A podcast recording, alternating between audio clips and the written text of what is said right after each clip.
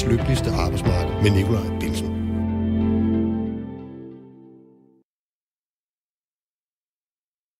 Hvordan får vi skabt vækst og arbejdspladser hurtigt igen? Skal vi holde hånden under særligt visse af de hårdt udsatte brancher? Er der simpelthen jobs og brancher herhjemme, som er vigtigere for samfundsøkonomien end andre? Og skal vi fokusere mere på de eksporterhverv, som sikrer danske virksomheder markedsandel overalt i verden og bidrager med 100.000 vis af jobs herhjemme? Dagens program handler om, hvilken økonomisk politik, der skal føres for at få vores arbejdsmarked og samfund hurtigst muligt tilbage på sporet. Er der for eksempel god grund til at tage ved lære af vores økonomiske politik under finanskrisen, hvor hovedfokus lå på de såkaldte arbejdsudbudsreformer og en opstramning af diverse rettigheder i dagpenge- og pensionssystemet. Og skal markedet, som har været sat ud af kraft, ikke bare have lov til at fungere igen på egne vilkår, altså væk med hjælpepakker og genetablering af den frie konkurrence. Vi tager debatten, og det bliver imellem direktør for Arbejderbevægelsens Erhvervsråd, Lars Andersen, samt erhvervsredaktør på Berlinske, Thomas Berndt Henriksen. Til sidst i programmet har vi også forbundsformand for Dansk Metal med os. Han mener, at hjælpepakkerne på industriens område skal fortsætte, og at vi i det hele taget skal fokusere langt mere på at sikre de danske eksportarbejdspladser, som for nogens vedkommende har taget årtier at skabe. Mit navn er Nikolaj Bennesen. Jeg er scenetekniker og fællestillidsmand for 3F'erne på det Kongelige Teater. Og jeg har faktisk netop fået lov til at komme tilbage på mit arbejde. Men den næste time er jeg dog her og vil være jeres vært. Så velkommen til programmet.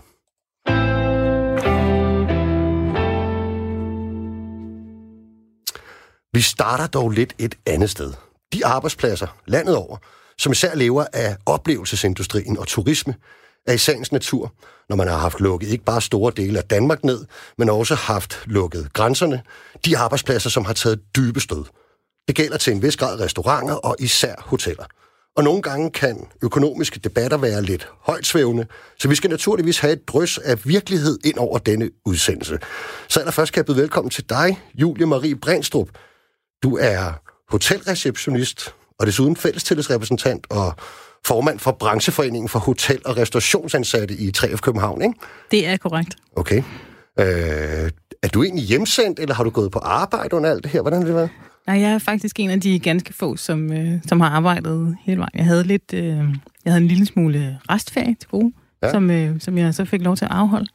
Øh, og ellers har jeg faktisk arbejdet øh, hele tiden, ja. Okay. Du har måske ligefrem været på arbejde i dag eller i går, eller? Det har jeg nemlig. Jeg er nettevagt, så jeg fik fri her klokken 7 i morges, men jeg har det i hvert fald sådan en time, så, så okay. det går fint. Jamen, det synes jeg er helt fantastisk, at, øh, at folk vil ofre sig så meget for at være med i det her program. Ikke? Kan du ikke lige prøve at fortælle os kort, hvordan har, hvordan har hele den her situation påvirket dig og dine kollegaer, din branche? Jamen, det, altså, det er så ekstremt hårdt. Altså ikke nok med, at vi var nogle af de aller, aller første, der mærkede det, fordi at... Øh, fordi der var så mange øh, andre lande rundt omkring i hele verden, Europa især, som, øh, som lukkede ned hurtigt. Så, så før at, at øh, coronaen rigtig tog fat her i Danmark, så, øh, så kunne vi jo godt mærke, at aflysningerne de væltede ind. Altså. Mm. Øhm, og det, og det, det var selvfølgelig hårdt, men, men det fortsætter med at være hårdt, fordi grænserne er stadigvæk lukket. Mm. Og, og vi ved ikke, hvornår det åbner op igen. Så selvom at, at, at det ser ud til, at vi her i, i Danmark i landet, at vi klarer det sådan nogenlunde, og... Øh, er, er rimelig godt med. Så øh, især hotellerne, selvfølgelig også restauranterne, øh, som dog har fået lov til at åbne igen, men især hotellerne, som vi, vi er så afhængige af, af udenlandske turister. Øhm, og, og vi ved simpelthen ikke, hvornår de kommer igen. Øhm, ja, så Nej. det er hårdt. Og, nu snakker man jo lidt om det her med at åbne Danmark op gradvist, også regionalt. Altså for eksempel øh, må de offentlige ansatte i Region Hovedstaden og Region Sjælland, de må ikke komme tilbage på samme måde, som man har kunnet over i Jylland. Og der er et enormt pres for, at grænsen, øh, særligt ned mod Tyskland, øh, skal åbnes. Men jeg tænker, hvis man har et hotel i København, så lever man også ret meget af, af turister udefra. Gør man det ikke? Jo, det gør, det gør man helt bestemt. Og, altså alene det, vi sidder og holder øje med nyhederne, alene det, om, om grænserne til Tyskland bliver åbnet, det, det, det kunne hjælpe noget på det, fordi ja. der, er en, der er en del tyskere. Det er selvfølgelig slet ikke det samme, men, men hver, en, hver en gæst tæller. Ja. Øhm, fordi at, at vi er så hårdt ramt. Og det er, jo, det er jo vanvittigt hårdt for mine kollegaer, fordi der er rigtig, rigtig mange, der er hjemsendt. Der er mange, der desværre har, allerede har mistet deres job. Mm. Og så er der også rigtig mange, der er hjemsendt. Og det, og det er den der usikkerhed, der simpelthen er, er, er ganske forfærdelig at leve med. De hotel- og restaurationsansatte er dem, der topper øh, listen over dem, der desværre er blevet ledige, decideret, og ikke bare hjemsendt på en eller anden pakke under den her krise indtil videre. Nogle er jo så på de der hjælpepakker, hjemsendt med fuld løn, men, øh, og nu er restauranterne jo startet op i en vis udstrækning, så vi må se, om, øh, om man kan holde fast på nogle af dem. Men der tænker jeg jo, det må se noget sværere ud for, for, for hele hotelområdet. Jamen, det, det gør det også. Det er, øh, og, og det er, fordi vi, vi kan jo ikke styre det selv. Altså, vi er ja. så afhængige af, hvordan, hvordan pandemien, altså hvordan det udvikler sig i hele verden. Så det er, øh, det, det er op ad bakke. Og selvom man kan tænke kreativt og og, og øh, lege hotelværelserne ud på dagsbasis til nogen, som, øh, som har skulle sidde og arbejde hjemme med, øh, med, med hjemsendte børn og, og så videre, så kan de komme derind og få lidt fred. Det, det, øh, det, det gør det bare ikke ud for, øh, for, for de internationale turister. I dag der taler vi om, øh, hvilken økonomisk politik, der skal genskabe vækst og arbejdspladser i Danmark. Skal hjælpepakkerne forlænges? Skal vi bare låne en hulens masse penge eller samle regningen op ved reformer, som det skete under finanskrisen? Og skal vi fortsat holde hånden under særlige brancher? Send en sms ind med jeres mening til 1424, skriv R4, og så jeres besked efter et mellemrum. Og der er det jo sådan med de her hjælpepakker, de udløber jo altså øh, indtil videre i hvert fald øh, den 8. juli. De kan jo så måske blive forlænget. Det er der nogen, der er inde på. Det skulle blandt andet diskutere det senere i programmet. Øhm, men øh, hvordan, hvordan er jeres holdning, øh, når man nu er ansat i branchen? Hvordan øh, står man så i forhold til de der hjælpepakker? Vil man have dem forlænget, eller vil man tro på, at hotellerne kan skaffe kunder i bæksen af sig selv? Det, øh, altså for mig er det, er det en no-brainer. Jeg har, jeg har så mange kollegaer, som, øh, som jeg enten øh, desværre ikke har noget arbejde, eller som, som er hjemmesendte. Og de, altså, de er jo... Øh, de, de går og krydser fingre for at have ondt i maven over, hvorvidt de der hjælpepakker de bliver forlænget. Fordi ellers så, øh, så en ting er, at de så måske mister deres øh, job, men øh, de også, altså det, turisterne kommer ikke i morgen eller til, til juli, vel? Så, øh, så de ved ikke, hvornår de kan komme tilbage, eller om de skal til at finde på noget helt andet at lave. Og der er, der er bare rigtig mange, også ufaglærte inden for branchen, og hvor, øh, hvor, hvor går de lige hen? Mm. Og alle dem, der allerede er blevet opsagt, der er mange 0-timers kontrakter, altså, mm. de, de røg jo som de første. Altså. Det er klart. Julie, forløb i tak øh, til dig. Du har lovet mig at blive hængende hele programmet her, og så kan det jo være, at vi lige kan flette dig ind, øh, fordi nu skal vi altså have et par tunge drenge, om man så må sige, øh, som har forstand på økonomi, til at debattere, og så må vi jo se, om, øh, om de er i stand til at forklare sådan en øh, hotelreceptionist som dig, hvad der i virkeligheden er det smarteste at gøre. Coronakrisen, den vil nemlig ramme dansk økonomi hårdere end finanskrisen. Sådan lyder den dystre udmelding allerede fra flere økonomer. Hvor stor krisen bliver, må tiden vise, men at dansk økonomi bliver hårdt ramt, er der vist ingen, der sætter spørgsmålstegn ved. Jeg har jo så sat erhvervsredaktør på Berlinske, Thomas Berndt Henriksen, og direktør i Arbejdervæsens Erhvervsråd Lars Andersen i stævne til en debat om den økonomiske politik, der skal føres på den anden side af krisen. Og ikke mindst, hvilke erfaringer vi skal tage med os fra finanskrisen, og hvad vi måske, klog og skade, skal undgå. Velkommen til programmet, Thomas. Tak. Og så skulle jeg meget gerne med mig på en telefon også have Lars Andersen fra AI Råd. Jamen, det har du også. Hej Lars. Hej, hej. Du skrev for nylig, Lars, en, en kronik netop i Thomas Avis faktisk, øhm, hvor du slog på trummen for, at vi skal lære af finanskrisen. Tag os lige igennem dine hovedpointer der. Ja, altså øh, det der jo skete under finanskrisen, det var jo, at lige da krisen sådan øh, kulminerede, der var vi sådan set øh, meget gode til at holde hånden under øh, krisen. Men der gik ikke ret lang tid, før at så begyndte man at tale om, at nu skulle vi betale for den her regning, som krisen jo havde givet. Og så begyndte man at, at, at lave besparelser og, og former osv. Det gjorde man jo sådan set også øh, i mange andre europæiske lande. Det var ligesom dogmet på det tidspunkt. Og det betød jo, at vi sådan set, øh, krisen trak jo ud. Vi skulle helt frem til 2013, altså fire år efter krisen, før vi begyndte at få opsving. Hvis vi tog sammenligning med USA, som jo sådan set sagde, jamen altså, øh, det, det er væksten, der skal betale øh, for den her krise. De kom meget hurtigt ud af krisen. Så, så mit budskab var, at nu skal vi altså ikke begynde at betale for det her, fordi at, at finanspolitik og forskning på finanspolitik viser netop, at sådan nogle midlertidige stød til økonomien, det er noget, der ligesom skal opfanges i øh, den offentlige gæld, og så øh, vil den gæld gradvist falde, når vi får vækst igen. Altså, så lang tid, at renten på gælden, som jo faktisk nu er nul, men altså, øh, hvis den er lavere end væksten, ja, så får vi automatisk øh, faldende gæld. Og, og så er vi jo i Danmark i den meget heldige situation, at vi har, øh, inden coronakrisen, har vi meget lav gæld. Altså brutogælden øh, var omkring 30 procent. Nettogælden, altså hvor man også tager højde for, at staten har aktiver, den, den, den var faktisk negativ, så vi havde en nettoformue. Mm. Så, så det dummeste, vi, vi, vi skal gøre, vi kan gøre, det er at, at, at begynde at sige, nu skal vi betale for det her. Altså, at styre nationaløkonomi er ikke ligesom at være bogholder øh, hjemme i husholdningsøkonomien. Okay. Thomas Berndt, alle de her hjælpepakker, som samfundet, fællesskab, eller hvad vi skal kalde det, har stillet til rådighed for danske virksomheder og lønmodtagere, har jo fået nogen på centrum-venstrefløjen til at veje sådan lidt morgenluft. Også i forhold til en kritik af markedsøkonomien og kapitalismen som sådan. Øhm, det mener du, hvis der er noget vås, gør du ikke? Jo, jeg, jeg, jeg, det, det er der øvrigt bare lige for at starte øh, debatten med Lars Andersen. Jeg deler sådan set øh, grundtanken i det, Lars Andersen siger, nemlig, at det bedste, der kan komme ud af det her, det er det bedste måde at håndtere gæld på og få løst et gældsproblem, det er vækst. Det er den mest effektive måde. Man kan se det på, sådan den, på samme måde at sige, hvis din løn hvert år stiger på en fornuftig måde, jamen så kan man godt leve med at have et rimelig stort realkreditlån. Man kan nok ikke tåle et hvilket som helst størrelse realkreditlån, men man kan tåle en hel del gæld, hvis bare ens indkomst vokser og stiger hvert år for os. Det, den der grundpræmis er jeg sådan set enig i. Jamen altså, min kritik går jo på, på, på, på Centrum Venstre, går sådan set på, at man har sagt om krisen, at det her bare var en normal, altså det er sådan en marxistisk kriselogik, at krisen kommer alligevel, og derfor så, skal, så, så er fortællingen om den her krise, at det her bare er sådan en klassisk marxistisk krise, hvor kapitalismens død på et eller andet tidspunkt kommer, og derfor er det her jo samfundet, der hjælper erhvervslivet. Og det, det, det er jo en grundpræmis omkring den her krise, jeg helt fundamentalt er uenig i. Øh, det, den her krise er, er jo det helt usædvanlige situation, hvor man sætter samfundet i stå, og hvor man hjælper hinanden.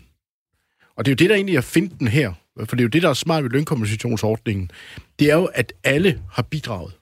Medarbejderne har bidraget ved at give nogle feriedage. Virksomheden har bidraget ved at sige, okay, vi lader være med at fyre. Vi sørger for, at folk bliver hængende. Og samfundet har bidraget ved at sige, at altså, vi åbner statskassen. Og det synes jeg er jo den rigtige krisefortælling.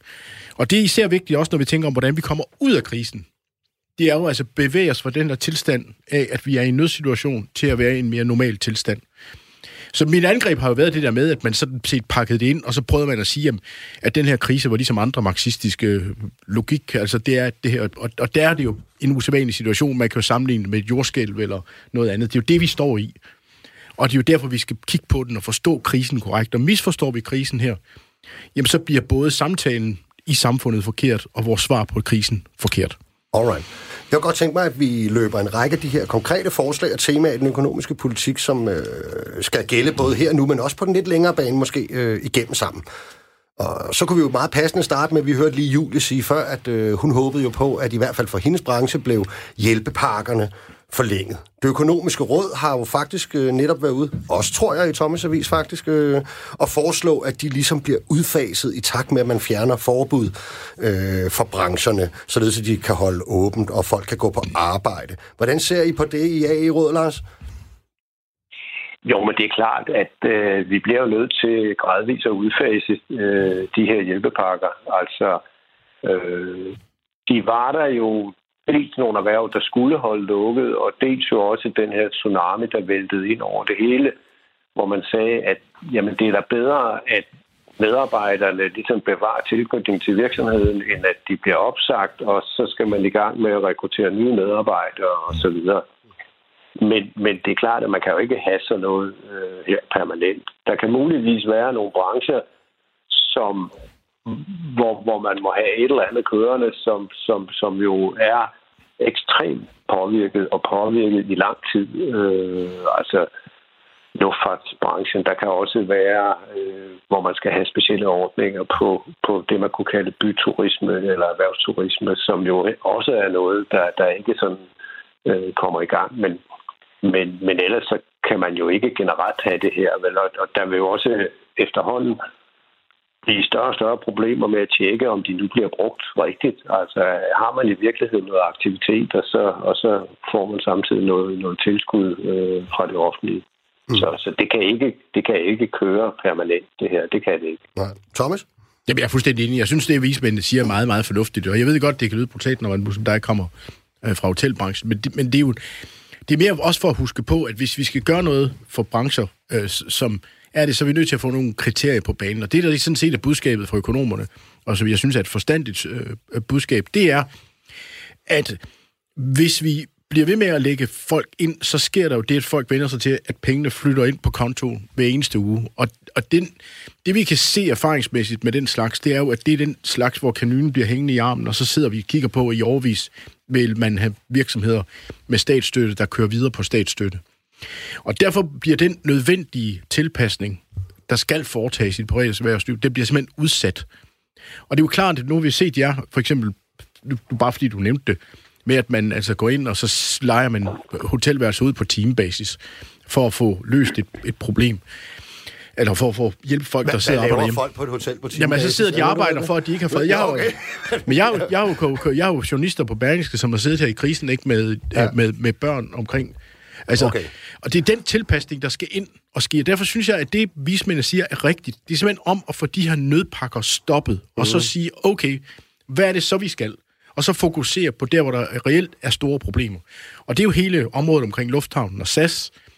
Øh, jeg mener jo, en ting, vi taler for lidt om, at det her jo i virkeligheden er en slags københavnerkrise, fordi det her turistindtægterne er størst. Mm. Øh, men, men, men to kriterier, synes jeg, vil være logiske. Det er, at det er systemiske, altså samfundsbærende virksomheder, der er truet. Det er den ene kriterie for at fortsætte noget, en form for nødhjælp. Og den anden er, at hele brancher risikerer at forsvinde. Det må ikke være specialiseret, fordi så forsvinder det. Altså sker der det, når ting bliver for detaljeret, og for, at man hjælper bestemt virksomhed. Nu synes vi godt om Hotels Dania i Silkeborg. Det er ikke dem, man hjælper. Man hjælper brancher. Og det er mm. den, vi skal ind i, og så skal vi have det væk så hurtigt som muligt, skal det væk fra de andre brancher. Så når, når campingejerne og, og dem, som mener, at vi lever enormt meget af sommerhusudlejning og, og tysk turisme øh, i, i den der del af Jylland, øh, siger, at deres hovedproblem er, at de virksomheder kommer jo ikke op og kører igen, hvis først de er lukket. Det går i hvert fald længere tid, end det for eksempel ville gøre i København. Øh, så skyder de forbi, eller hvad? Jamen, det er, det er jo der, hvor, der, hvor vi, det er jo det, der det gode det er at få debatten om, hvad gør vi med grænsen? Altså få åbnet for, at man kan få turister, ty, ty, folk, der har lejet et, et, et tag den debat mm. og, og få løst det problem, og så i øvrigt blive tvinge folk, og det er jo det, som måske for samtalen i samfundet er meget vigtigt at få fat i. Det er jo altså, at, at være private virksomheder tilpasser sig. Og det er jo det, der er forskellen på at være en offentlig arbejdsplads. Der får du nogle skatteindtægter, så den gang med bliver tilpasset, men dybest set, så flyver pengene ind hver måned. Men altså, virkeligheden derude, det er, at når det her er overstået, så er der stadig en krise i samfundet. Det er en krise, erhvervslivet må reagere på og tilpasse, og det er også derfor, der kommer en ekstra regning. Og så handler det så om at sørge for, at der er betingelser for, at erhvervslivet kan komme til på fod igen. Okay. Hvad tænker du om det, du hører øh, her, Julie? Jamen, jeg, jeg kan selvfølgelig sagtens forstå, at, at sådan hjælpepakkerne, som de ser ud nu, de kan jo ikke for, fortsætte øh, ud i det uvisse. Det, øh, de, de bliver selvfølgelig nødt til at stoppe på et tidspunkt, det er jo klart. Øhm, men, men stadigvæk, når man, når man sidder derhjemme, når mine kollegaer, som sidder derhjemme og, og hjemmesendt, og, og de ved simpelthen ikke, hvad der sker. Altså om, om halvanden måned, så øh, de ved ikke, om de er købt eller solgt. Og det, det er den der usikkerhed, som simpelthen er, er virkelig, virkelig ubehageligt. Og jeg tror, helt, jeg tror også godt, at mange af mine kollegaer på branchen sagtens kan forstå, at det kan selvfølgelig ikke fortsætte på ubestemt tid. Men om der kommer en eller anden udfasning, om, om, om, om der bliver holdt hånden under på en eller anden måde, Øhm, og det er selvfølgelig det, som de er øh, spændte, spændte er et dårligt mm. ord her, men i mangel på bedre er de spændte på at høre, hvad, hvad der kommer til at ske. Okay. Jeg vil gerne øh, over til dig de mere sådan konkrete forslag, og det har været øh, partiet Venstre, øh, som var tidligt ude med et forslag om at øh, blandt andet halvere momsen. Øh, og det handler jo, det er jo bare et af mange forslag, som handler om ligesom at få, øh, få vores forbrugsløst og stimuleret efterspørgelsen øh, noget op. Vil sådan et forslag have en øh, positiv effekt, som I ser det, Lars? Altså, for mig at se, er det alt for generelt. Øh, der er alt for meget spredhavl øh, over det. Altså, øh, man kan sige, at vi havde jo øh, os, der er tyndhåret, øh, der prøvede man at nedsætte momsen midlertidigt i 1970'erne. Og øh, det, det viste det var jo, at folk jo så gik ud og købte øh, hårde hvidevarer, biler, alt det der, øh, som dyre. Øh, Så, så nej, altså det, det er simpelthen en, en, en dårlig anvendelse af pengene. Altså hvis, hvis vi skal, og det, det skal vi øh, stimulere på en eller anden måde, så, så skal det enten være nogle mekanismer, hvor man sådan set aktiverer folks egen penge, øh, eller også så skal det være øh, mere målrettet. Okay.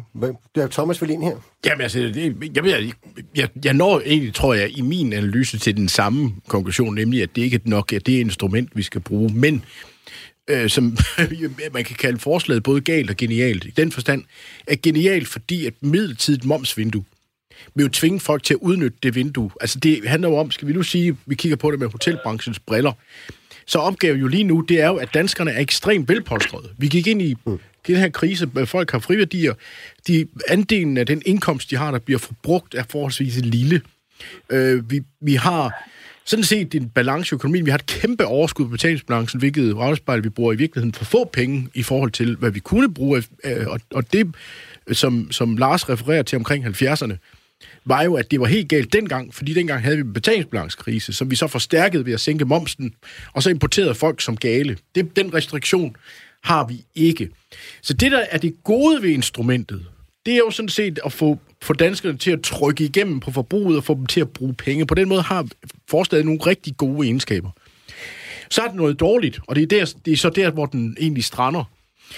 Og det er på, at man jo så, når man så udfaser den her momsnedsættelse, øh, så bliver det, kommer der til en masse støj i økonomien, og det vil sige, at vi giver økonomien nogle ret hårde, brutale stød, der vil gøre, at vi vil sejle frem og tilbage. Mm. Og på den måde, så lander vi i, at forslaget sådan set ikke skal gennemføres. Men det, der kunne være godt, og det er det, jeg synes, man skal holde fast i, det er, det der er brug for nu, det er jo at få folk til at komme ud og bruge nogle penge, og få skubbet samfundsøkonomien i gang og de instrumenter. Og derfor kan man sige, at, at han har kastet det her ud. Øh, det har nogle egenskaber, som er problematiske, men dybest set så er budskabet jo til danskerne at komme ud og bruge nogle penge. Mm. Og der har vi jo, det har vi jo brug for. Hotelbranchen har meget brug for det, og restaurantbranchen og caféerne har meget brug for det. Du lytter til verdens lykkeligste arbejdsmarked. Mit navn er Nikolaj Bensen, hvor vi i dag taler om, hvilken økonomisk politik, som skal føres for at genskabe vækst og arbejdspladser. Med mig i studiet har jeg direktør i Arbejderbevægelsens Erhvervsråd, ja, det er så over en telefon, Lars Andersen, Jul Marie Brænstrup, som er hotelreceptionist, og ikke mindst Thomas Band Henriksen, som er erhvervsredaktør på Berlingske. Du kan stadig sende sms'er herind. Det foregår ved at sms'e til 1424, skriv R4, og så din besked efter et mellemrum. Men øh, altså, jeg synes, jeg har læst mig frem til, Lars, at, og det er endda Cepos, øh, der har lavet de beregninger, at at, at den der momsnedsættelse øh, vil give 10.000 jobs, og med lidt hovedregning, den vil koste 44 milliarder, så det 4,4 millioner kroner per skabt job. Hvad, for, hvad så I heller man gjorde, hvis man skulle målrette tingene og ikke skyde med spredhavl, som du var inde på? Jo, men altså, øh, hvis du nu tager, øh, Thomas siger jo det der, folk har penge nok. Ja, det, det, det har de fleste af os. Men, men, men du kan sige, dem, dem der sådan set jo ikke har øh, lige så mange penge, det er jo nu dem, der bliver arbejdsløse. Mm. Øh, og jo også plus, at den risiko, der nu er, øh, det hører vi jo fra din gæst, øh, risikoen for at blive arbejdsløs kan også gøre, at man er mere tilbageholdende. Så, så du kan sige noget, der vil have langt større effekt, det vil jo være, at man nu her midlertidigt under coronakrisen ville kunne forhøje dagpenge. Dagpengene er jo i dag væsentligt lavere end den lønkompensation, man får. Mm. Det, det er jo et instrument, som, som, hvor du får meget mere valuta for pengene. Et andet instrument, hvis man skulle tænke i det der med at stimulere forbruget, det vil jo være at gå mere målrettet mod serviceydelserne, hotel, restauration osv. Altså, vi har jo sådan set i dag den her boligjobordning, som jo gælder for rengøring og håndværksydelser og sådan noget. Hvis man bredte den ud, øh, sådan at det også vedrørte nogle serviceydelser, altså hvis man gemte kvitteringerne der, så ville man kunne, kunne trække dem fra. Det svarer, sådan, det svarer faktisk ret præcist til, til, til, til, til momsen på, på de pågældende ydelser.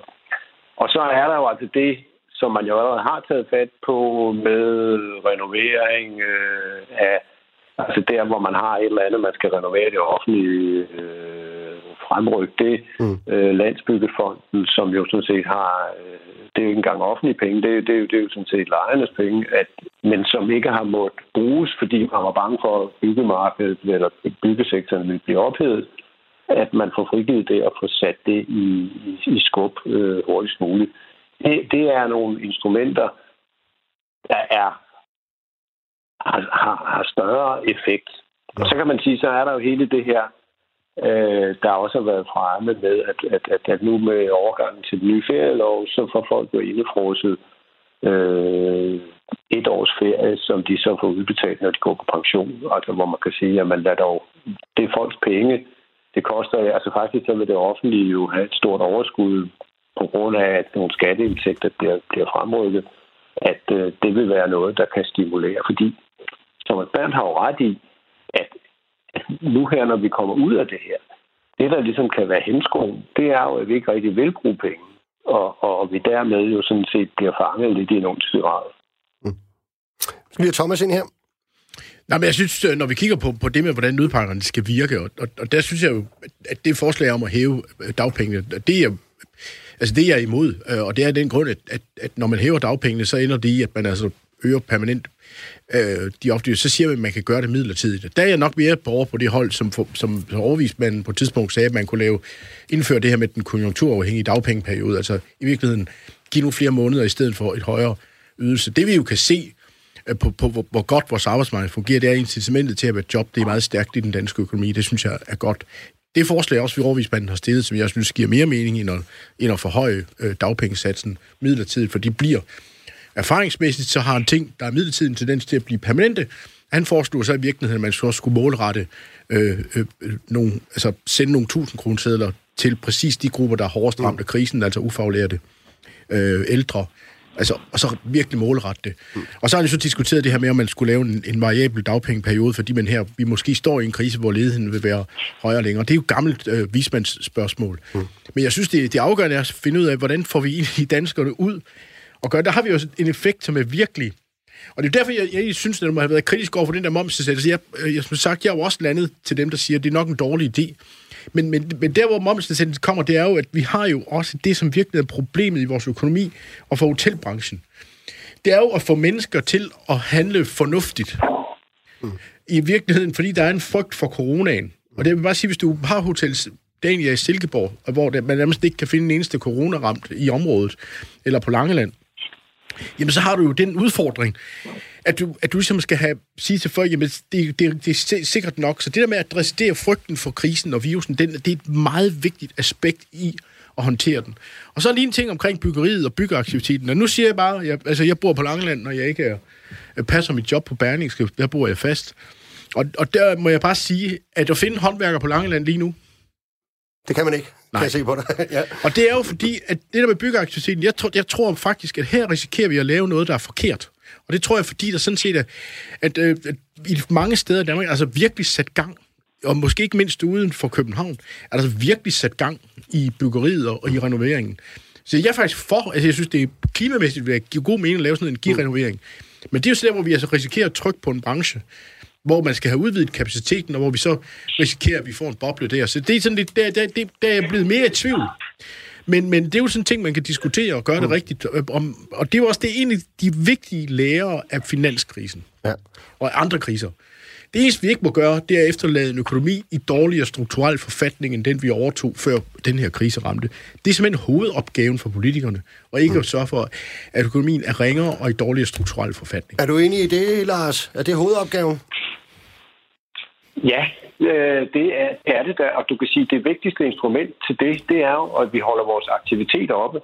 Fordi hvis den her krise trækker ud, jamen, så får vi strukturelle skader. Det var også det, vi så ved finanskrisen. Altså, vi, vi fik jo et permanent indkomsttab, simpelthen fordi, at produktiviteten øh, går ned, og øh, hvis folk først øh, risikerer at, at få langt øh, periodes ledighed, jamen så har de betydeligt sværere ved at få komme i job. Det er, jo, det er jo en af succeserne, en af de danske succeser, at vi øh, traditionelt har øh, så lav langtidsledighed. Øh, altså at vi har en stor øh, jobomsætning, og det skal vi da blive ved med. Øh, altså måske lige den kommentar til Thomas, jeg synes, det er et søgt argument, at man ikke vil øh, synes, at det der med midlertidig forholdelse af dagpenge er en god idé, fordi man tror, det bliver permanent. Altså, det, det, det kan man jo sige om hvad som helst. Altså, at øh, hver gang man gør et eller andet, jamen det, så, så, så, så, så bliver det permanent. Det kunne man også sige om momsen. Jamen, det er farligt at sætte momsen ned midlertidigt, fordi så bliver det måske permanent. Det er også altså, det, det, det, jeg, jeg er jo heller ikke for at nedsætte momsen. Det, det har du ikke hørt mig sige. Nå, nej, men altså, du kan sige, at krisepakkerne, det er, det er noget værre noget, fordi det kan jo også blive permanent. Altså, det, synes Jamen, det er jo også det, der er grunden til, at man skal have dem væk, jo. Det er også det, ja, jeg... ja. Men, men det er også derfor, at netop man gjorde det, fordi det var midlertidigt. Og selvfølgelig kan man da også lave en midlertidig forholdelse af, af dagpengene. Det er da den mest mål. Altså, det vil fjerne en masse øh, usikkerhed og en masse frygt, og som dermed også vil, vil kunne medvirke til at, at stimulere forbruget. Kunne man, Lars, kunne man, øh, nu, nu har vi ikke været så meget inde på det øh, her faktisk, altså, men når Thomas ikke kan finde håndværkere nede på, på Langeland, det kunne måske skyldes, at der er færre øh, udlandske arbejdere i byggebranchen i øjeblikket øh, i Danmark, og vi ved jo, at vi står med det her som jeg jo vil kalde et strukturelt problem, at vi, vi simpelthen udlærer øh, for få øh, faglærte øh, i Danmark og kommer til at mangle masser. Alene inden for byggeriet er det 17.000 inden for en årrække. Kunne man bruge hele den her situation til en massiv opkvalificering, efteruddannelse for øh, ufaglærte, gjort faglærte osv., og, og måske øh, arbejde med nogle incitamenter til det? Jamen, det ville da være en, en, en smadret god idé. Altså, og det kunne man jo øh, de steder, og det er jo nok noget af det, det, vi har set indtil nu, det er jo de her brancher, der er lukket ned. Vi har set de her brancher, hvor der traditionelt er, ja, det groft sagt, hvor arbejdsgiverne ikke opfatter deres medarbejdere som store aktiver, og derfor er hurtigt på aftrækkeren med at fyre dem, når der er problemer.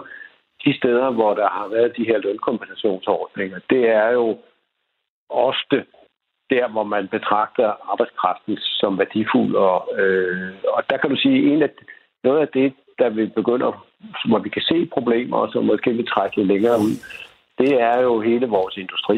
Og, og der kunne man sige, at der kan vi jo ikke foretage os noget indlandsk, altså der har særlig stor effekt, fordi de, de lever jo af øh, eksport. Øh, og der kunne det måske være, at man siger, jamen, skulle vi nu benytte den her chance til at kunne få øh, opkvalificeret forskellige modeller øh, til, til noget jobrotation, til noget efteruddannelse. Øh, det, det, det kunne i høj grad være. Og så vil jeg sige, så vil der nok også være det. Altså nu, nu, nu snakker du, du indledte jo med, med hotel- og restaurationsbranchen, eller lad os sige hotelbranchen, og vi snakkede lidt om, om, om luftfart.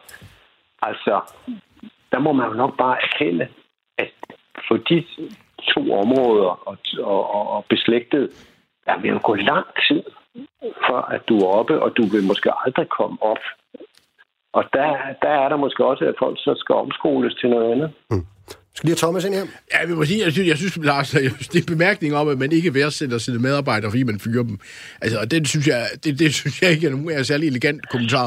Nå, nej, men altså, du kan sige, du, du kan jo tydeligt se der, hvor, hvor du ligesom begynder, hvor du vil have lønkompensationsordningerne og hvor du bare, hvor, eller ikke bare, og hvor du har sat folk op. Det er jo de brancher, hvor man øh, vurderer, at, at altså de brancher, hvor der bruger lønkompensationsordning, det er fordi, de tænker, det er sgu vigtige medarbejdere, og det kan være, at jeg ikke kan få fat i dem, hvis jeg siger dem op. Og hvor du kan sige, der hvor du siger, at der er, den her person er lettere at erstatte med en anden, mm. så betyder det ikke så meget, om man siger den op, eller om man bruger lønkompensationsordningen. Det er jo, det er jo noget, hvordan man værdsætter. Øh, altså, hvordan, den er hårdt skåret op, Lars. Den, er, den er måske lidt stramt skåret. Men jeg vil også lige her til sidst, mens jeg har jer to økonomer, lige uh, få, få et bud på, uh, hvordan skal regningen samles op? Det snakker politikerne om hele tiden, det der med, at vi skal også samle regningen op på et tidspunkt. Men uh, det lyder lidt på jer, som om vi bare kan gældsætte os. Uh. Der er den gode og den dårlige nyhed her ja. i min bog. Den gode nyhed er, at vi jo fik i åren efter finanskrisen, på grund af pensionskatterne, væltede der nu har jeg ikke lige beløbet, cirka 300 milliarder ind i statskassen, som bare kom øh, som gratis penge, man ikke havde regnet med. Så i den forstand, at hvis vi slår et hul på 300 milliarder i år, så kan det sådan set håndteres. Det, det er til at have med at gøre. Mm. Øh, og så har Lars jo den point, at renten er lav, og staten har, har kan låne. Så derfor kan man sige, at, at nødvendigvis det her med, at der er sådan et stort finans, øh, finanspolitisk problem og en regning, der nødvendigvis skal samles op i morgen, der må man bare sige, at det er ikke nødvendigvis tilfældet. Det, der så er det store spørgsmål, det er jo, at, at det er jo de kommende år. Mm.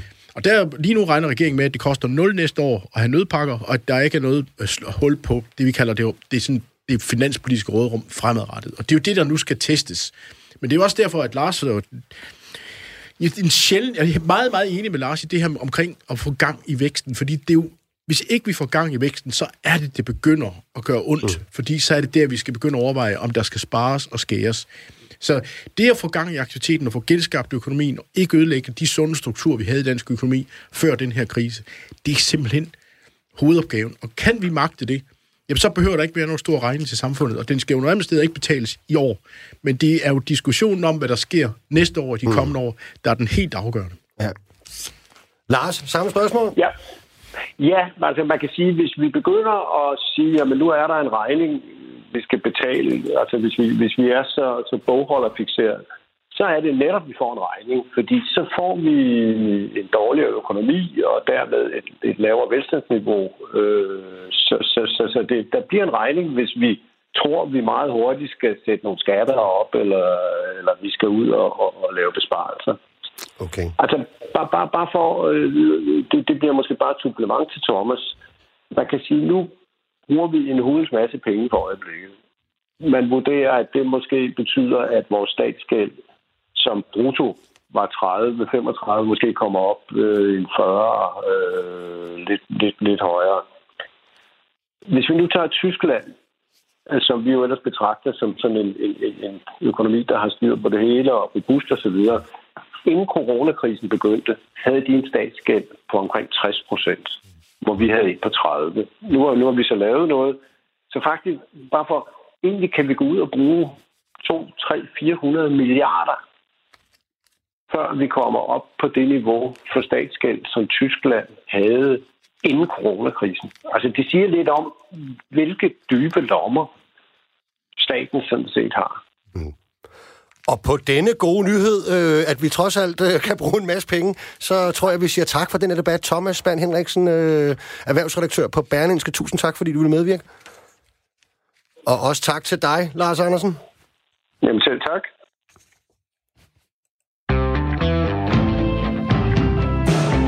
lytter til verdens lykkeligste arbejdsmarked med Nikolaj Bensen.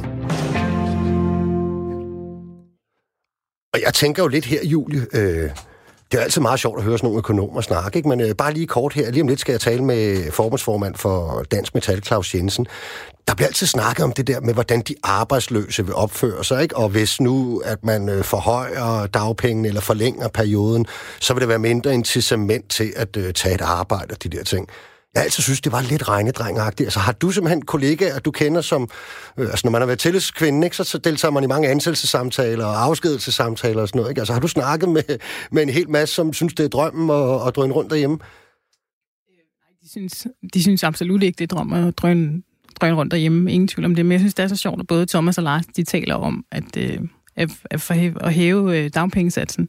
Fordi inden for vores branche, der er, der er måske få, der kommer op og tjener nogle flere penge, men vi er simpelthen så lavt lønnet, at det ja, kan det godt være, at de hæver dagpengene, men det vil vi ikke få noget ud af. Fordi Prøv lige at sætte tal på det. Hvad, hvad, hvad, hvad er lavt løn i den sammenhæng? Det er øh, for rengøring og for receptionister, så er det lige over 20.000, som er vores grundløn. Ja. Og dagpengesatsen, som er makssatsen, den er 19.083 kroner, hvor at vi så kun, eller vi så kan få modtage 90 procent af vores løn. Så, altså, så, så de kan da hæve dagpengesatsen alt det, de vil. Det vil vi bare ikke få noget ud af, fordi vi er så lavt lønnet. Okay. Så, så, så det er en obskur, et obskur... Jamen, det er en interessant og vigtig pointe, det der. Nu skal vi lidt videre. Aftalen om lønkompensation har kørt siden den 9. marts og udløber, som det ser ud nu, den 8. juli. Men det er alt for tidligt at stoppe ordningen, mener formanden for Dansk Metal Claus Jensen, fordi store dele af industrien vil langt fra være tilbage på fuld damp til den tid. Så hvis vi skal være sikre på, at vi stadig har nogle virksomheder, der hiver penge hjem til Danmark, er det nødvendigt at forlænge ordningerne om lønkompensation frem til oktober. Er det klare budskab fra Claus Jensen, som jeg gerne skulle have med over en telefon nu? Ja, det har du. Hej Claus, velkommen til programmet. Hej. Tak skal du have. Kan du ikke lige inden vi dykker ned i det der, give, prøv lige at give sådan et virkelighedsbillede. Hvordan ser det ud øh, ude i industrierhvervene helt aktuelt lige nu? Jamen altså, vi har jo faktisk øh, er lige blevet færdige med sådan en større tillidsmandsundersøgelse, hvor vi spørger vores tillidsrepræsentanter, hvordan det ser ud øh, set øh, med deres øjne. Øh, og det ser ikke positivt ud. Altså, der er rigtig mange, der bruger lønkompensationsordningen. Øh, der er rigtig mange, der kan se, at øh, det svinder ind med ordre. Næsten halvdelen siger faktisk det. Der er rigtig mange, der siger, at det er et problem, at øh, de begynder at se, at de ikke kan få øh, delkomponenter, altså noget af det, de skal bruge til at kunne arbejde videre ude på virksomhederne. Så Øh, der er relativt, øh, der er relativt øh, sort skyer i horisonten. Okay. Og hvad for, nogle, hvad for nogle greb har man primært brugt? Altså har I, har I sådan et overblik over det? Er der øh, kommet mange ledige, mange hjemsendte på ordningerne her, eller arbejdsfordeling, som man jo også typisk har brugt inde øh, på industriens område? Ja, altså nu, nu har vi jo ikke så nogen altså, kvalificerede bud på, hvor mange der er på lønkompensationsordningen. Der får vi jo kun et samlet tal for hele arbejdsmarkedet. Mm. Resten, det er jo sådan uh, noget med at, at sutte på fingrene og så stikke den op i luften, ikke? Ja. Uh, men, men der er relativt mange års tillidsfolk, der siger til os, at de på deres virksomhed har brugt uh, lønkompensationsordningen. Uh, men der er jo også virksomheder, der har brugt den og så taget folk ind igen. Uh, det har blandt andet Grundfos jo gjort, har ret mange ude på lønkompensation, men så uh, har de startet op igen. Så, så, men, men altså, vi kan jo se, at vores arbejdsløshed er gået fra 2,6 til, til nu uh, 4,9 Okay, så det er, jo, det er jo meget tæt på en fordobling. ja, det må man sige.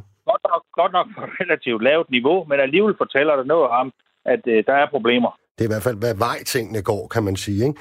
Ja. Øhm, Og jeg troede jo egentlig, at industrien havde klaret sig sådan mere noget i den, øh, for eksempel hotel- og restaurationsbranchen, turisme og så videre. ikke? I har foreslået det her med, at øh, lønkompensationen og hjælpepakkerne skal for, øh, fortsætte inden for industriens område. Øh, prøv lige at forklare os, hvorfor, Claus. Jamen, altså, øh, som, som du selv nævner, hotelrestauration, frisører og mange andre af de øh, erhverv, der blev lukket ned øjeblikkeligt, øh, der blev jo sendt rigtig mange enten hjem på lønkompensation eller øh, afskedigt, for man har jo benyttet sig af begge ting, ting i de, den type virksomheder. Men de er jo skåret ned til, til nul.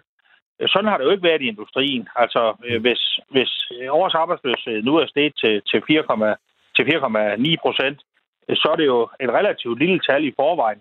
Og det er jo fordi, at der har været forsinkelse, kan man sige, i industrien, fordi man stadigvæk har haft mulighed for øh, både at sælge til lande, der ikke var på det tidspunkt ramt af corona, men jo også at producere til lager. Mm. Øh, så jeg blev ringet op sådan, jeg tror inde i april, der var nogle øh, øh, forskellige aviser, som gerne ville lave historier på det her med, hvad har I, til, hvordan har I tænkt jer at gribe det andet, når der nu skal åbnes op igen? Øh, hvor jeg så har måttet sige, at der har sgu ikke været lukket jo. Altså, men det er ligesom gået folks næse forbi, yeah. at års, øh, års medlemmer i industrien jo i stort omfang har gået på arbejde øh, hver eneste dag øh, fra starten af, og så øh, for så vidt stadigvæk gør det i stort tal. Men nu begynder ordrene jo ikke at løbe ind, altså fra USA, øh, fra store dele af Sydeuropa, øh, fra store dele af resten af verden, mm. som ikke er kommet fri af corona endnu. Der har man jo ikke begyndt at, øh, at importere øh, danske varer, og derfor så rammer det her med forsinkelse øh, industrien. Mm. Okay.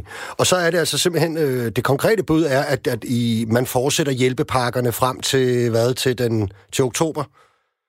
Ja, altså det er jo det er et bud, ikke også? Altså, mm. Og det ene, han har sagt, om det skal være november, eller det skal være øh, september eller oktober. Men, men sandheden er jo, at for eksempel i Sydeuropa, der holder man jo ferie meget senere, end vi mm. gør i hmm. Danmark. Yeah. Altså, de jo holder jo ferie langt ind i september måned, så at tro på, at deres markeder for alvor åbnet op igen, øh, når vi når frem øh, til 8. september for eksempel, det tror jeg, det er lige optimistisk nok, og det er derfor, vi har budt, uh, budt ind med, uh, med den 8. oktober. Okay. Hvad for en politik ser I generelt i Dansk Metal, man, øh, man skal føre for at genskabe væksten i, i Danmark efter den her sundhedskrise? Jamen, jeg tror ikke, man skal føre den politik, man gjorde øh, efter finanskrisen, altså hvor man forsøgte at spare sig ud af krisen. Jeg tror, vi skal have gang i væksten igen, øh, og også gerne, nu hørte jeg, at du talte med, med to økonomer øh, tidligere, jeg tror da også, det er vigtigt at kigge på, altså, hvad, hvordan ser det ud med folk på dagpenge?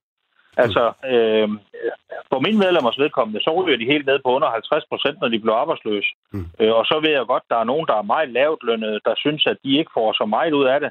Men de fleste mennesker, jeg kender, øh, de har jo sat deres udgifter nogenlunde efter de indtægter, de har. Mm. Øh, og dem, der så har tjent mere, de går jo relativt meget længere ned øh, i løn og får på den måde problemer med at få det hele til at hænge sammen. Og så er der også en pointe her, synes jeg. Altså, at hvis man er selvstændig erhvervsdrivende mm. øh, og lukker sin virksomhed på grund af corona. Vi kan bare tage eksempel med et frisør, selvom det måske snart er brugt som eksempel mange gange. Yeah. At hvis en, en frisør, hun eller han sender sin, sin svend hjem, og svenden har gået hele sit liv og betalt ind til sin A-kasse, han ryger så ned på 19.000 om måneden, mens frisørmesteren, som aldrig har været medlem af en A-kasse, ryger hjem på 23.000, fordi det har Folketinget vedtaget. Det synes jeg er en mærkelig forskel. Mm. At fordi man har været selvstændig, så har man åbenbart behov for et højere beløb, når man bliver arbejdsløs, end hvis man har været forsikret øh, og så almindelig lønmodtager. Det, det kan simpelthen ikke se noget logik i. Mm. Hvad med, øh, nu er der jo lige kommet det her med, at, at, øh, at EU foreslår en, øh, en Marshallhjælp, kan man vel nærmest kalde det, ikke? hvor landene stifter fælles gæld for at hjælpe trængte lande. Kunne så noget ikke være med til at genåbne eksportmarkederne hurtigere end ellers, øh, og på den måde gavne dine medlemmer og de danske industrivirksomheder? Jo, altså EU-spor er bestemt også noget, vi har været ude at anbefale af flere gange. Øh, fordi som du selv siger, det hjælper ikke så meget, at vi kommer meget, meget lempeligt igennem, hvis alle de markeder, vi normalt sælger til, at de ikke øh, kommer ovenpå igen. Og derfor glæder jeg mig også lidt over øh, nogle af de ting, som, øh, som øh, udenrigsminister han er ude med i dag, hvor man vil forsøge at hjælpe mindre og mellemstore virksomheder med at gøre det billigere og nemmere at få hjælp i forbindelse med eksport.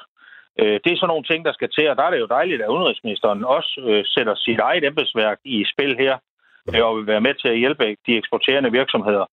For det skal man jo også holde sig klart, at altså, når du er inde i sådan en krise, som vi er inde i lige nu, øh, så er der ikke overskud. Øh, så er der ikke det samme overskud til at, at øh, orientere sig i alle mulige forskellige ordninger. Der tror jeg, det er meget vigtigt, at man fra Udenrigsministeriets tid af også er opsøgende på de mindre og mellemstore virksomheder. Mm. Prøv lige, prøv lige at forklare lidt nærmere, øh, Claus. Det kunne jeg godt tænke mig at få uddybet det der med, du har, du har givet citat til, til dr.dk. En restaurant, der lukker i Danmark, skal nok åbne igen, hvis der er kunder til den. Men hvis vi lukker en industrivirksomhed, som for eksempel konkurrerer med Kina, så bliver deres produkter overtaget af nogen, der ikke bor i Danmark. Hvad er det for nogle faresignaler, du ser det her? Jamen altså, hvis du ser, hvis du, hvis du, hvis du laver en sammenligning her, så kan man jo sige, før finanskrisen, Øh, da finanskrisen satte ind, der røg der cirka 80.000 arbejdspladser i industrien. Mm. Og vi har kun genvundet de 20. Hvor mange færre restauranter tror du, vi har i Danmark end før krisen? Eller hvor mange færre frisørsalonger tror du, vi har øh, færre i dag, end som vi havde før krisen? Fordi når efterspørgselen kommer frem igen, det er det, der er lidt af min point. Mm. Det er jo ikke min point, vi ikke skulle have hjulpet de erhverv her, fordi der er jo rigtig mange mennesker, der har haft stor glæde af det. Øh, så det var godt, vi hjalp, vi hjalp, og vi holdt en hånd under dem. Øh, jeg siger bare, at der er en stor forsinkelse på industrien, på mm. industriens vedkommende. Og den type arbejdspladser er langt, langt sværere at genskabe end mange af de indlandske erhverv. Øh, for som sagt, vores hår holder ikke op med at gro, fordi der har været krise. Og den, på det tidspunkt, hvor vi får råd til at gå ud og spise igen, så vil vi også få behov for at komme på restauranter. Så det var mere for at give et billede af, at det er vigtigt, at vi ikke giver op nu. Altså, ah, nu har vi brugt så mange milliarder, øh, så nu øh, kan vi sådan set øh, roligt stoppe alle hjælpeordninger. Så kommer vi altså til at brænde industrivirksomhederne af i, i det her omfang her. Det synes jeg vil være dumt, for det er jo trods alt dem, der gerne skulle slæve nogle penge hjem til Danmark igen, når vi kommer ud på den anden side af coronakrisen. Mm. Og hvad med sådan noget som forskning, innovation, øh, tænke hele den grønne omstilling ind i, i hele den her genskabelse øh, af vækst? Mangel på faglært, kunne man vel også sige, var en, en væsentlig pointe det. Det var vi lidt inde på med, med økonomerne. Hvad tænker I om det? Jamen altså, vi har kommet med et udspil øh, på, øh, på den grønne omstilling. Altså selvfølgelig skal det der tænkes ind, når der skal investeres penge i en genåbning øh, af Danmark. Det er jo helt klart, det er jo det er lidt lige til højre benet at hvis der er noget, der er stoppet, så skal vi have sat noget i stedet for, det skal selvfølgelig være i den grønne retning, fordi mm. det er alligevel sådan en megatrend i verden, øh, som danske virksomheder øvrigt i forvejen er rigtig gode til, hvis vi sammenligner os med stort set øh, resten af verden. Ja, har vi ikke lige slået rekorder, Claus? Har vi ikke lige slået rekorder nærmest med vores eksport netop af, øh, inden for den, for den grønne omstilling? Det har vi nemlig. Ja. Det har vi nemlig. Og det har vi jo, fordi vi har ført en progressiv politik gennem mange år i Danmark. Mm. Og at vi, vi heldigvis har et velfærdssamfund og også nogle virksomheder, som kan se, at, øh, at det med den grønne vej, det er den øh, vej, vi skal, hvis, øh, hvis, hvis vi skal kunne gøre os på eksportmarkederne. Og, og det hænger jo lidt sammen med os. Vi gerne vil have lidt mere løn i Danmark. Øh, og hvis vi gerne vil have lidt mere løn, så skal vi nok lave nogle produkter, der i højere grad end vores konkurrenter jo dels sparer på energien, men i det hele taget er grønnere, fordi det er det, at kunderne efterspørger. Mm. Okay, ved du hvad? Forbundsformand for Dansk Metal, Claus Jensen. Det var meget spændende at høre øh, jeres indspark. Tusind tak, fordi du ville være med i programmet. Ja, velkommen. Nå, Julie, hvad, øh, hvad, hvad siger du så til... Øh, han, han var jo på en eller anden måde, troede jeg, øh, ude efter dit øh, fag, men jo, jeg synes jo egentlig, at han forklarer det okay. Øh, til sidst det der med, at øh, hoteller, restauranter, caféer og sådan noget, det skal måske nok komme op og stå igen, men, men Lego kan man ikke lige genskabe på, på tre måneder. Det, det kan jeg jo godt give mig ret i. Da jeg, lige da jeg hørte ham sige det, så synes jeg også, det var en, lidt, en lille smule arrogant udmelding. Mm. Men, men når han så uddyber, kan jeg godt se, at, at det er jo rigtigt nok. Og der har også været en tendens til i København, det, det er selvfølgelig lidt uh, uheldigt, men, men der har måske været en tendens til, mener nogen i København, at der har været lige vel mange uh, restauranter og caféer. Ja, fordi er det der har så? været nogle af dem, der har haft, øh, der har haft svært ved at, at, at få det til at løbe rundt. Og selvfølgelig, der er jo altså, der er nogle markedskræfter, der er noget udbud, og der er noget efterspørgsel. Øh, men det gør det jo for den enkelte ansatte ikke øh, mindre uheldigt. Altså, og det er bare en, en vanvittig ulykkelig situation. Og, og vores gode økonomer, der var her tidligere. Øh, altså, i min optik, så handler det rigtig meget om tillid. Altså, mine kolleger, vi har, vi har brug for, de har brug for noget tillid og noget tryghed, øhm, sådan så de ved, at de, at, altså, de på en eller anden måde kan se lyset fra enden af tunnelen, mm. og, og har tillid til, at, at, øh, at de bliver hjulpet igennem på en eller anden måde, om det er økonomisk eller med noget uddannelse, eller, og de har selvfølgelig også, alle har selvfølgelig også et personligt ansvar, men, men for mig er det tillid, der er helt, helt essentielt, øhm, og det er jeg da sikker på, at jeg har hørt øh, økonomer, økonomer sige, at det handler om tillid, ligesom det handler om tillid til aktiemarkederne mm. og alt muligt andet øhm, så handler det om tillid til, at der er nogen, der... At, at, øh, at ens livs levegrundlag ikke bryder sammen. Ja. Og, og hvis man har den tillid til, at det her, det skal nok komme op og stå igen, det skal nok, vi skal nok øh, få et arbejde og få tjene mm. nogle penge og kan betale vores husleje, så, så mener jeg ikke, man er så bange for at gå ud og bruge de penge. Ja. Øhm, men, men, hvis, øh, men hvis du giver øh, selvom det der med at hæve dagpengesatsen ikke vil hjælpe mine kollegaer. Men hvis du giver øh, mennesker 4.000 ekstra om måneden i hånden, øh, jeg, jeg tror ikke, det vil gå ud og bruge dem, øh, sådan så vi kan få sat gang i julene, fordi det er så usikkert, og de har brug for tryghed og stabilitet. Du skal lige prøve, øh, nu skal jeg lige prøve at gætte her, ikke? Om, om, om, altså, du er jo formand også for øh, branche, øh, brancheklubben, brancheklubben i 3F København for hotel- og restaurationsansatte. Ikke? Og tager jeg fuldstændig fejl. Mit billede af mange af de ansatte der, det er, at der for det første er enormt mange unge mennesker, og der for det andet er rigtig mange øh, ufaglærte, og der for det tredje også er en hel del øh, af anden etnisk minoritet øh, end dansk. Er det, mm. er det rigtigt eller forkert? Det, det, er, helt, det er helt rigtigt. Ikke Det er helt rigtigt, ja. Ja, men grund til, at jeg, jeg, jeg spørger ikke, det er fordi, at at ja, det er måske der, hvor økonomer kan komme til at overse nogle ting. Jeg synes også, der er mange andre ting i et samfund, der er vigtigt at holde øje med. Og det, der kan blive et strukturelt problem lidt længere, det er, at jeg tænker, de der arbejdspladser, hvor vi jo har været enormt dygtige til at få for eksempel øh, integreret øh, en masse i, i, i det her samfund, de her arbejdspladser, vi giver til unge, ufaglærte og andre, dem skal man jo virkelig gøre alt, hvad man kan for, at de hurtigst muligt øh, findes igen, og ellers finder man på noget andet. Er det, sådan, er det en helt skør tanke? Nej, men, men altså det der er udfordring, det som jeg ser som udfordring, især inden for vores branche, det er, at selvfølgelig er der fuldtidsansatte. Jeg er selv fuldtidsansat. Der, selvfølgelig eksisterer der fuldtidsstillinger, men der er så mange, som er løst ansatte. Mm. Og, og hvis man også lige kan tage, tage nogle, for eksempel vold, øh, som også ja. har været rigtig meget op i medierne de her dage, at, at der er så mange løst ansatte, at, at øh, og de, de er bare så sårbare. Altså sker der den, den, mindste, den mindste udsving, økonomisk udsving, så, øh, så mister de deres job, de mister deres øh, indtægter. Det er så sårbart, og, øh, og det, det er måske en helt anden, øh, et helt andet program. Men, men, men jeg mener, at vi som samfund bliver nødt til at få øjnene op for, hvor mange ansatte der er inden for især restaurationsbranchen, også hotelbranchen, som, som med så mange usikre ansættelser.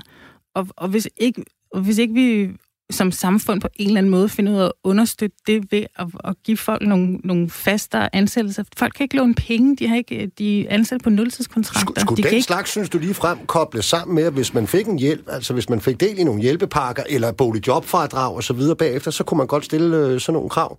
Det synes jeg helt sikkert vil være en kæmpe, kæmpe, kæmpe løft for branchen i hvert fald. Fordi det er og det kan godt være, at man ikke tænker over det, når man er, når man er 18 Forbruger. år gammel. Og, ja, ja, men du er 18 år gammel og arbejder på en café, og der er lidt hyggeligt og fedt og sådan noget. Og det, det er måske heller ikke... Men, altså, no. man bliver lidt ældre i hvert fald, og har familie, du skal forsørge. Altså, så, så det, det, det, det duer ikke, hvis ikke du har hvis ikke du har en kontrakt, hvor du har øh, 37 timer om ugen. Du kan simpelthen ikke låne penge, du kan ingenting med de der løse ansættelser. Og det, og det bliver bare et kæmpe stort problem. Men er det ikke bare det, I skal ud og løse i 3F København, og dig og dine kollegaer? Det må det I vel gå ud og klare, i hvert fald. eller hvad?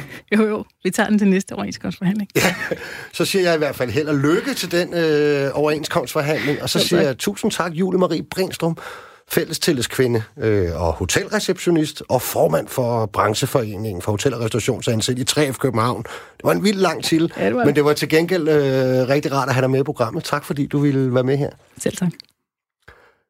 Vi er tilbage igen samme tid og sted næste mandag fra kl. 11.05 til kl. 12 her på kanalen. Verdens lykkeligste arbejdsmarked er produceret af Rakkerpark Productions.